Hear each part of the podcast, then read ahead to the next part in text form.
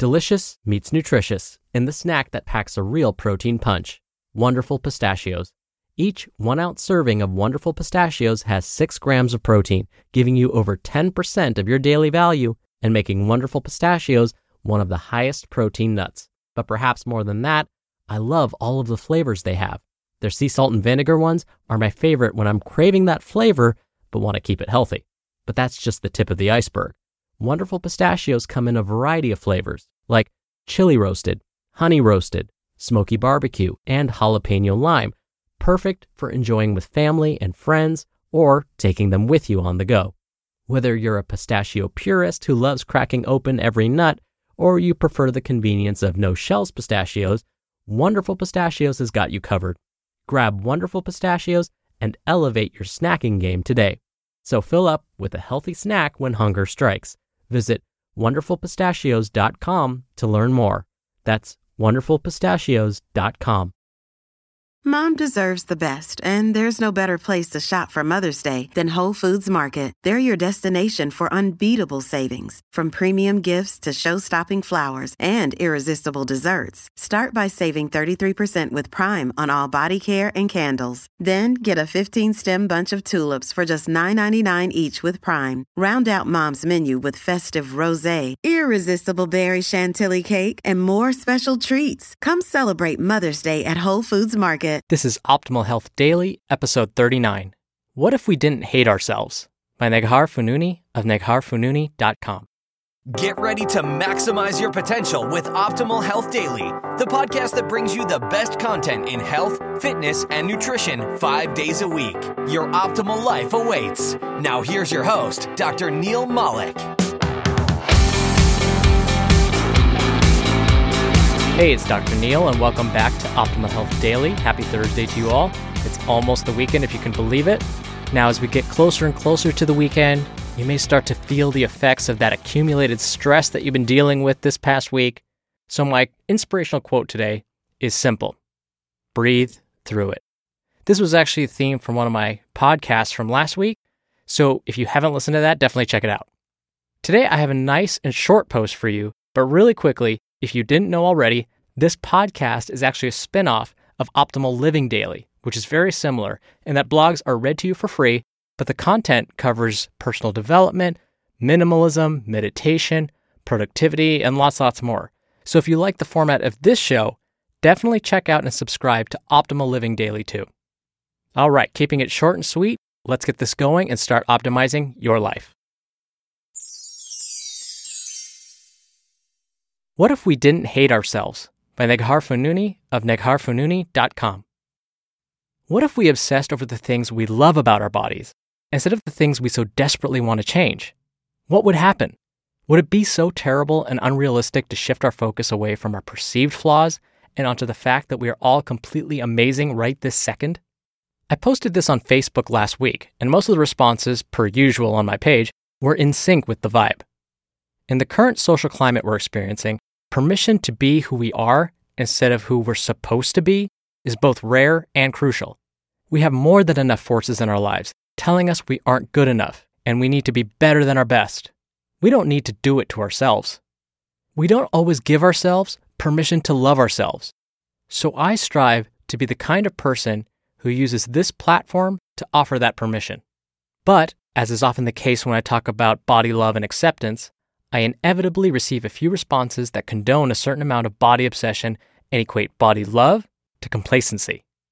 Many people think that loving your body is giving up on it, and obsessing over your flaws will help you change them. I get that. On the surface, it makes sense. There's something we perceive to be a problem, so we attack it by all means necessary. We obsess over our love handles, our cellulite, and our muffin tops. We obsess over our diet and our training schedule and every inch of our body to the extent that, yes, we might actually lose body fat and transform our bodies. But is obsessing over our flaws an effective and sustainable means for change? I argue firmly in opposition. Loving your body is not resignation. Accepting your body is not complacency. Choosing to focus on the things you love about your body is not, in any way, giving up on your fitness efforts. Instead, I have found in my 15 years as a fitness professional that approaching your fitness endeavors from a foundation of love, gratitude, and radical self acceptance is actually a much more sustainable and far less miserable experience. Standing in front of the mirror and saying, I love my shoulders, or I have killer quads, is not going to make you stop exercising, is it? Calling your attention to your strengths and superpowers won't make you decide to just give up and stop evolving, will it? Shifting your focus towards what you love about your body won't suddenly prompt you to abandon your healthy lifestyle. What this shift in focus will do is one, allow you the latitude to treat your body with love and respect. Number two, give you the energy you need to be present in your life and approach fitness and nutrition with gratitude and enthusiasm. Number three, consistently improve in a sustainable manner that doesn't question your self worth.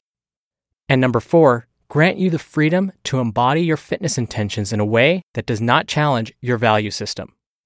Obsessing over your quote flaws in an effort to change them, on the other hand, will typically cause you to number one, yo yo, rebound, binge, and restrict. Number two, never feel good enough. Number three, miss out on the beauty and magic of the process. Number four, regard fitness and nutrition as a means to an end rather than a way of life. Number five, encourage destructive perfectionistic tendencies. And number six, make the entire fat loss process miserable. So, yes, while oftentimes obsessing over the things you want to change about your body might give you a laser focus to do so, how is that going to affect your internal resources, your quality of life, your sense of self worth? Do you want to show up in the world energized, inspired, and grateful? Do you want to love the way you eat and the way food makes you feel? Do you want to crave movement because of its many emotional and physical benefits? Do you want to believe that, yes, while you may want to transform your body, you aren't constantly obsessing over it, and as a result, missing out on the rest of your life? That's what shifting your focus towards love will allow you to do. That's what it means to embody self love. It doesn't mean you become complacent and stop living a healthy lifestyle. It doesn't mean you say, F it and start eating donuts every day for breakfast and frequently skip workouts. It means that when you look in the mirror, instead of thinking, I'm so disgusting and I need to lose my belly fat, you think, that's a powerful, beautiful, capable body. And for that, my gratitude is overflowing. You just listened to the post titled, What If We Didn't Hate Ourselves by Neghar Fonooni of negharfonooni.com. When you're hiring, it feels amazing to finally close out a job search. But what if you could get rid of the search and just match? You can with Indeed. Indeed is your matching and hiring platform with over 350 million global monthly visitors and a matching engine that helps you find quality candidates fast. Ditch the busy work. Use Indeed for scheduling, screening, and messaging.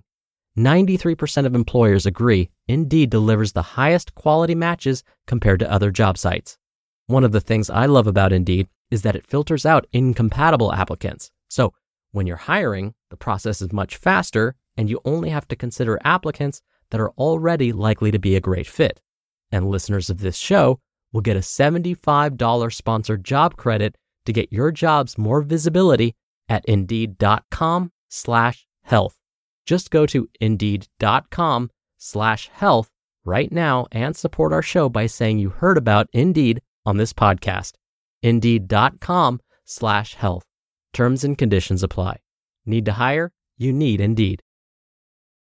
Look, Bumble knows you're exhausted by dating.